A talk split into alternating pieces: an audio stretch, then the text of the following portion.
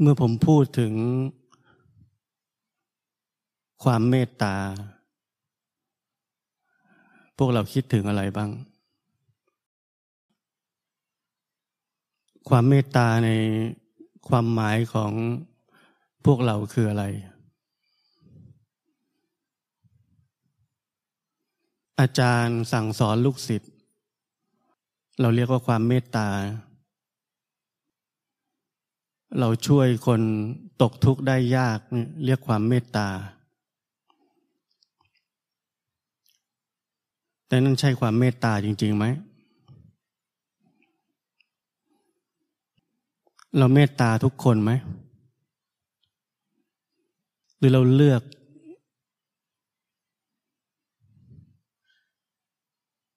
เราเลือกใช่ไหม เอาเฉพาะคนที่ชอบและคนที่ใช่เท่านั้น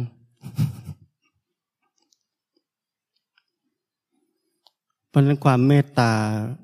ในความหมายของมนุษย์เรา แท้จริงเป็นแค่ชื่อ เราตั้งชื่อให้กับปฏิสัมพันธ์ในรูปแบบของการให้การช่วยเหลือ เราให้ชื่อมันว่า เมตตา แต่เมตตาที่แท้จริงคืออะไร คือความเข้าใจว่า ชีวิตนี้นั้นเป็นแหล่งกำเนิด และเป็นทางผ่านขององค์ความรู้ทั้งหมด ไม่ว่าจะเป็นอารมณ์ ความรู้สึก ความนึกคิด ทุกสิ่งทุกอย่างที่เกิดขึ้นในชีวิตนี้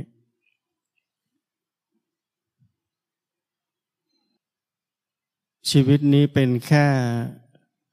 แหล่งข้อมูลข่าวสาร ต่อจักรวาลอันยิ่งใหญ่นี้ การที่ชีวิตชีวิตหนึ่ง มีความสามารถที่จะส่งผ่าน การกระทบกระเทือน อารมณ์ความรู้สึกทั้งหมดที่เกิดขึ้น ส่งผ่านสิ่งเหล่านั้นอย่างบริสุทธิ์ โดยที่ไม่มีใครสักคนหนึ่ง บิดเบือนมัน ไม่มีใครสักคนหนึ่ง ต้องการจัดการอะไรเกี่ยวกับมัน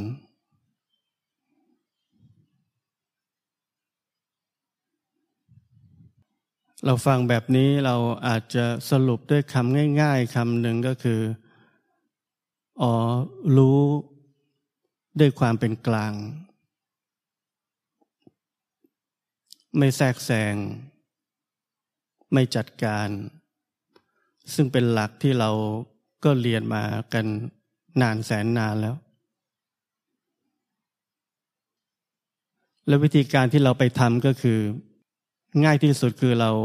พยายามที่จะไม่จัดการหรือไม่แทรกแซงคือความหมายก็คือว่า ถ้าไอ้นี่ผิดอะเราจะไม่ทำ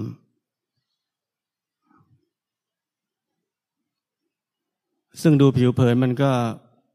ก็ถูกแล้ว แต่ถ้าดูให้ลึกซึ้งก็คือ หัวใจของเราก็คือความแบ่งแยกระหว่างผิดกับถูก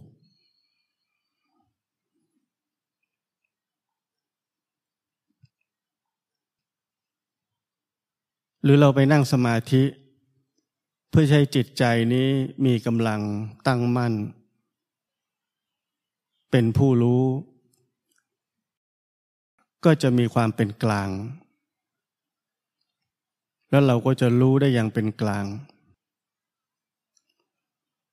แต่นั่นก็ไม่ใช่ อันนี้ก็มีคนเฉลยให้เรารู้แล้วว่า พราะสุดท้ายผู้รู้ก็คืออวิชชา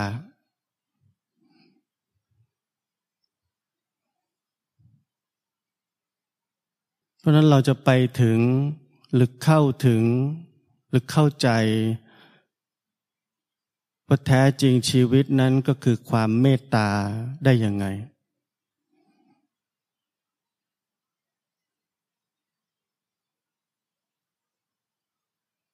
คนคนหนึ่งจะต้อง สำรวจ สังเกต จุดยืนของชีวิต ที่มีหลักการอันหนึ่ง ที่เราเชื่อว่านี่คือที่ที่ถูกต้อง และเห็นจุดยืนหรือหลักการเหล่านั้น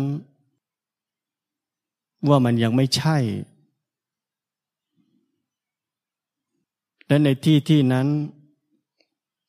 มีความรู้สึกของเราคนหนึ่ง ยืนอยู่ที่นั่น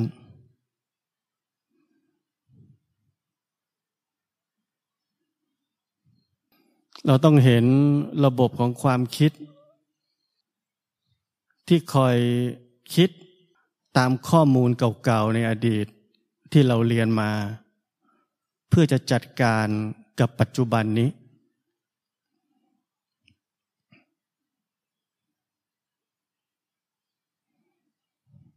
เราต้องท่องแท้และแจ่มแจ้ง ในไอเดียหรือทฤษฎี ต่างๆที่บอกว่าสิ่งนี้ผิด สิ่งนี้ถูก ความผิดความถูกนั้นคืออะไรในยะหรือความหมายของมันคืออะไร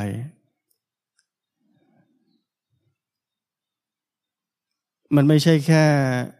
เราเรียนทฤษฎีบางอย่างใหม่ เช่น ทฤษฎีที่ถูกต้องบอกว่าเนื้อถูกเนื้อผิดเนื้อดีเนื้อชั่ว แล้วเมื่อความรู้สึกผิดเกิดขึ้น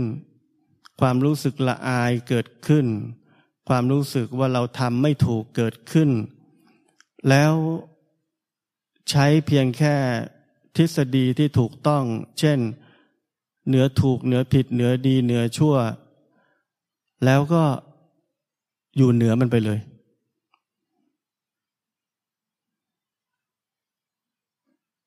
ถ้าเราอยู่เหนือมันได้ ในความคิดของเราในขณะนั้น ถ้าใช้วิธีแบบนั้นคืออะไร เราถูกใช่ไหมเราหนีไม่พ้นที่เราจะถูกอยู่ดี แม้ว่าเราใช้ทฤษฎีที่ถูกต้องคือเหนือถูกเหนือผิดเหนือดีเหนือชั่ว ก็ไม่พ้นเราจะเป็นคนที่ถูกอยู่ดี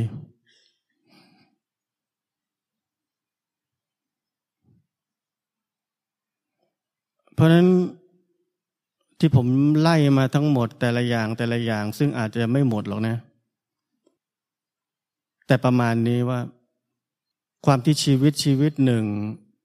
จะเข้าใจสัจธรรมสูงสุดนั้น ไม่สามารถได้มาจากการนำทฤษฎีคำสอน แล้วทำตัวเองให้เป็นแบบนั้น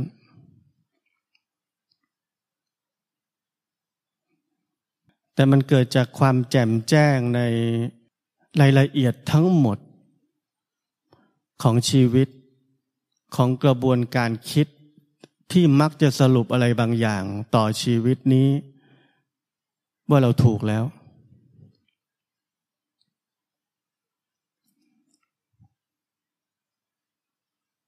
หรือแม้กระทั่งเราทำผิดคำว่าผิดเช่น ผิดจากสมมุติที่เรามี แล้วเราก็ใช้ทฤษฎีเข้ามาครอบงำตัวเอง ว่า ถ้าเรารู้สึกผิดต่อสิ่งที่ทำก็แปลว่าเราไม่อยู่เหนือถูกเหนือผิด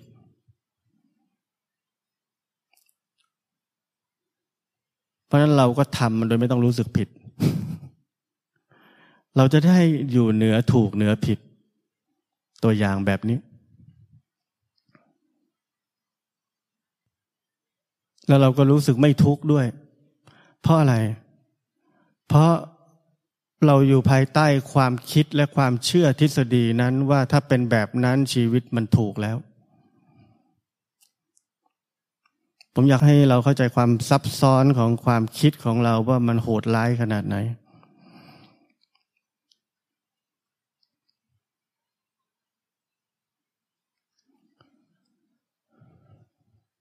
เพราะนั้นความเข้าใจสูงสุดของชีวิตที่ผมบอกว่า มันคือความเมตตา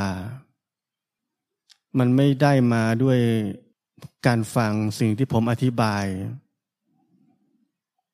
แล้วจับไปเป็นทฤษฎี แล้วทำชีวิตให้เป็นแบบนั้น เพราะกระบวนการแบบนี้คือกระบวนการที่นักปฏิบัติธรรม ทำกันมาตลอดชีวิตไม่ว่าเราจะได้รับทฤษฎีไหนเข้ามาในสมองเราก็ตาม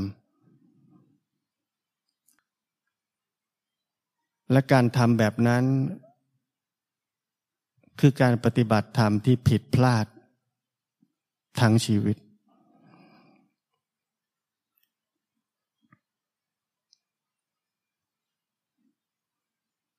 เพราะนั้นเมื่อหัวใจของเรา ยังแบ่งแยกและแบ่งข้างอยู่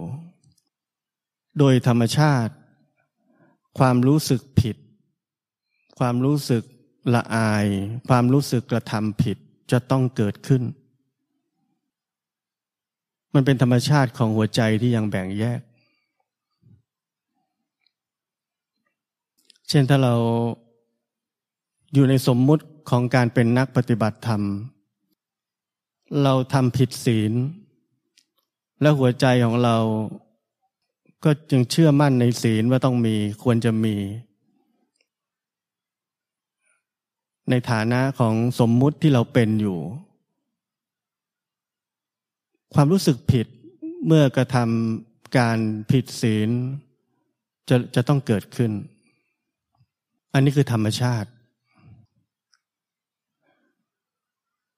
แต่ถ้าเราทำตัวฉลาดเกินไป เพราะฟังคำสอนมาเยอะ เราจะรีบบอกตัวเองว่า โอ้ เนี่ยยึดศีล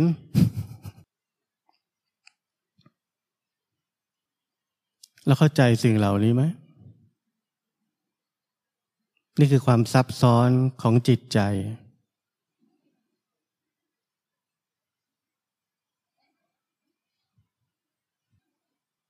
เพราะนั้น ฟังธรรมะที่เกี่ยวข้องกับปัญญามาก ๆ ก็ต้องระวังไม่ให้ปัญญามันเกินหน้า เกินหน้าความจริง ความจริงของจิตใจนี้ที่มันจะต้องทำงานอย่างเป็นธรรมชาติ มีความรู้สึก เช่นถ้ามีความรู้สึกผิดเกิดขึ้น เราจะต้องลงลึกลงไปที่นั่น ไม่ใช่รีบใช้ทฤษฎี ในเชิงของปัญญามากลบความรู้สึกผิดนั้น แต่จะต้องลงไปที่นั่น ลงไปที่ความรู้สึกผิดนั้น ว่ามันคืออะไร มันเกิดขึ้นได้ยังไง มันมาจากไหน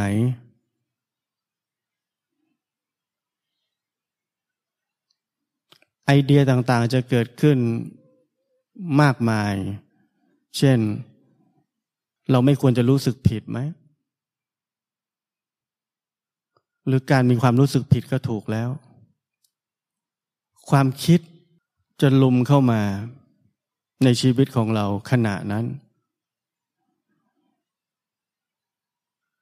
แล้วเรามีหน้าที่จะต้องเข้าใจทุกย่างก้าวของความคิดว่ามันคืออะไร ความคิดนี้มาได้ยังไง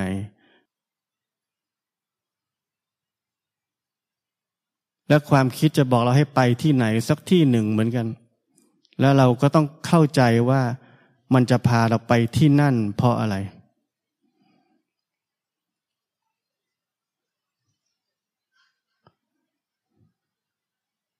เพราะฉะนั้นทุกความรู้สึกที่เกิดขึ้นในชีวิตของเรา คือองค์ความรู้อันยิ่งใหญ่ต่อจักรวาลนนี้ และความแจ่มแจ้งที่เกิดขึ้น ต่อทุกอารมณ์ความรู้สึกและความคิดที่เกิดขึ้น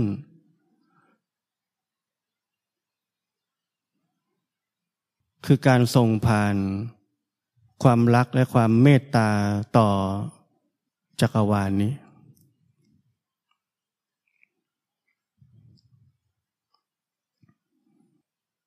เพราะนั้นชีวิตคนคนหนึ่ง จะเป็นความเมตตา อันสูงสุดได้นั้น จะต้องมีปัญญาอย่างยิ่ง ที่จะเข้าใจความมีอยู่ และการเกิดขึ้นมาของชีวิตนี้อย่างแจ่มแจ้ง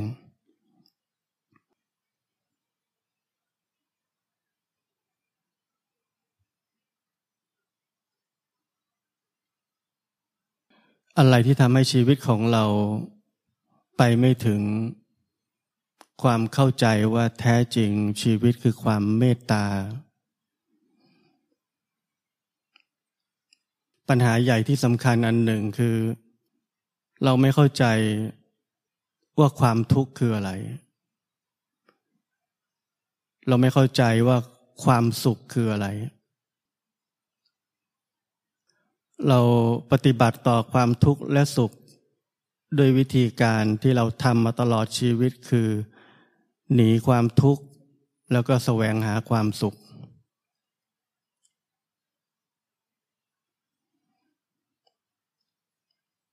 เราไม่เข้าใจมัน เราหนีมัน กับเราแสวงหามัน ซึ่งผมสอนเรื่องนี้ไปหลายครั้งแล้ว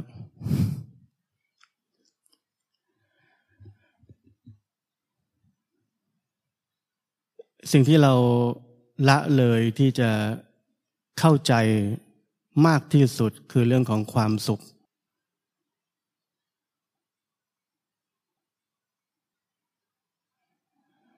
เราเคยสังเกตไหมว่าความสุขของเราคืออะไร ในทุกวันที่เราตื่นขึ้นมา เริ่มใช้ชีวิตในวันนี้ เราแสวงหาอะไรบ้าง เราแสวงหาอาหาร น้ำดื่ม เครื่องป้องกันภัยต่างๆยารักษาโรคเราแสวงหาเพื่อน เราแสวงหามือถือ เราแสวงหาความบันเทิง เราแสวงหาความรู้ เราแสวงหาธรรมะ ทั้งหมดนั่นคือ ความสุข ความมั่นคง ความปลอดภัย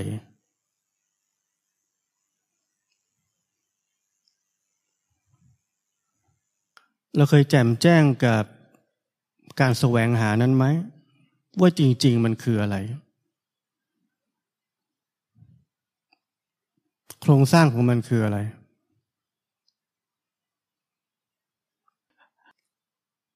โครงสร้างของการที่คนคนหนึ่งแสวงหาความสุขจากสิ่งอีกสิ่งหนึ่ง นั่นคือโครงสร้างของการพึ่งพิง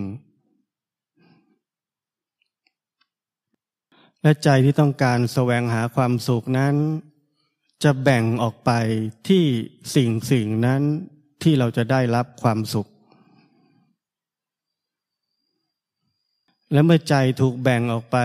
สู่สิ่งสิ่งนั้น สู่คนคนนั้น เพื่อจะได้รับความสุข ชีวิตก็ไม่เป็นปัจจุบัน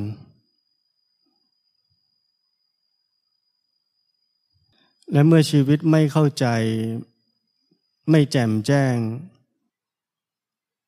ในหัวใจที่แบ่งแยกแบบนี้ ชีวิตนั้น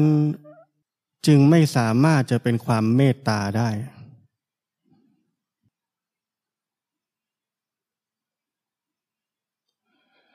แต่ความที่หัวใจนั้นไม่แบ่งไปที่สิ่งอื่นหรือคนอื่น ก็ไม่ใช่ความเห็นแก่ตัว ไม่ใช่การตัดทิ้งความสัมพันธ์ทั้งหมดที่เรามีอยู่ วิธีการแบบนั้นเป็นวิธีการที่นักบวชและนักปฏิบัติธรรมชอบทำกันมากทำกันอย่างไม่มีปัญญา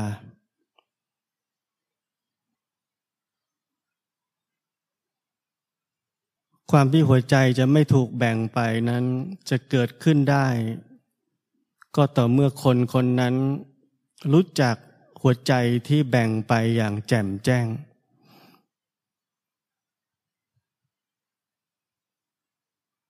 และหัวใจของคนเราจะแบ่งออกไปได้ ก็ด้วยการแสวงหาความสุข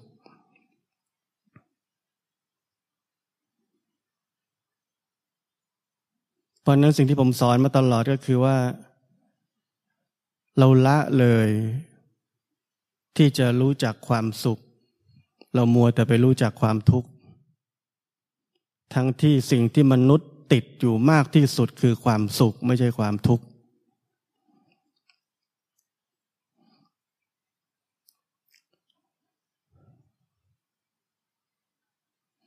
เพราะนั้นความแจ่มแจ้งในความสัมพันธ์ทั้งหมด คือความสามารถในการจะแจ่มแจ้งชีวิตนี้ เพราะความสัมพันธ์คือตัวสร้างเราสร้างเขา สร้างความรู้สึก สร้างความซับซ้อน ของความคิดและอารมณ์ความรู้สึกต่างๆ ในชีวิตของมนุษย์ทุกคน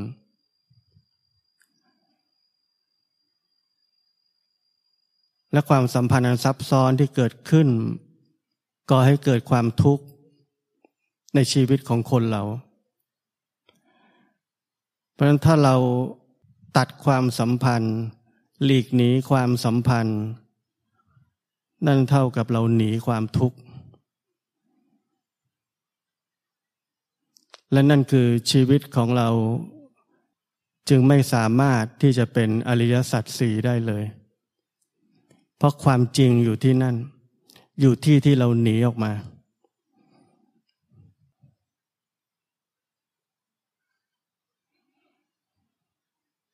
เพราะนั้น ทั้งหมดที่ผมพูด ผมพูดแค่ชั่วโมงเดียว อย่างช้าๆ แต่เราทุกคนจะต้องตระหนักว่าสิ่งที่ผมพูดทั้งหมด เราต้องมีเวลาต่อชีวิตนี้มากถึงมากที่สุดที่จะเข้าใจทั้งหมดที่ผมพูดวันนี้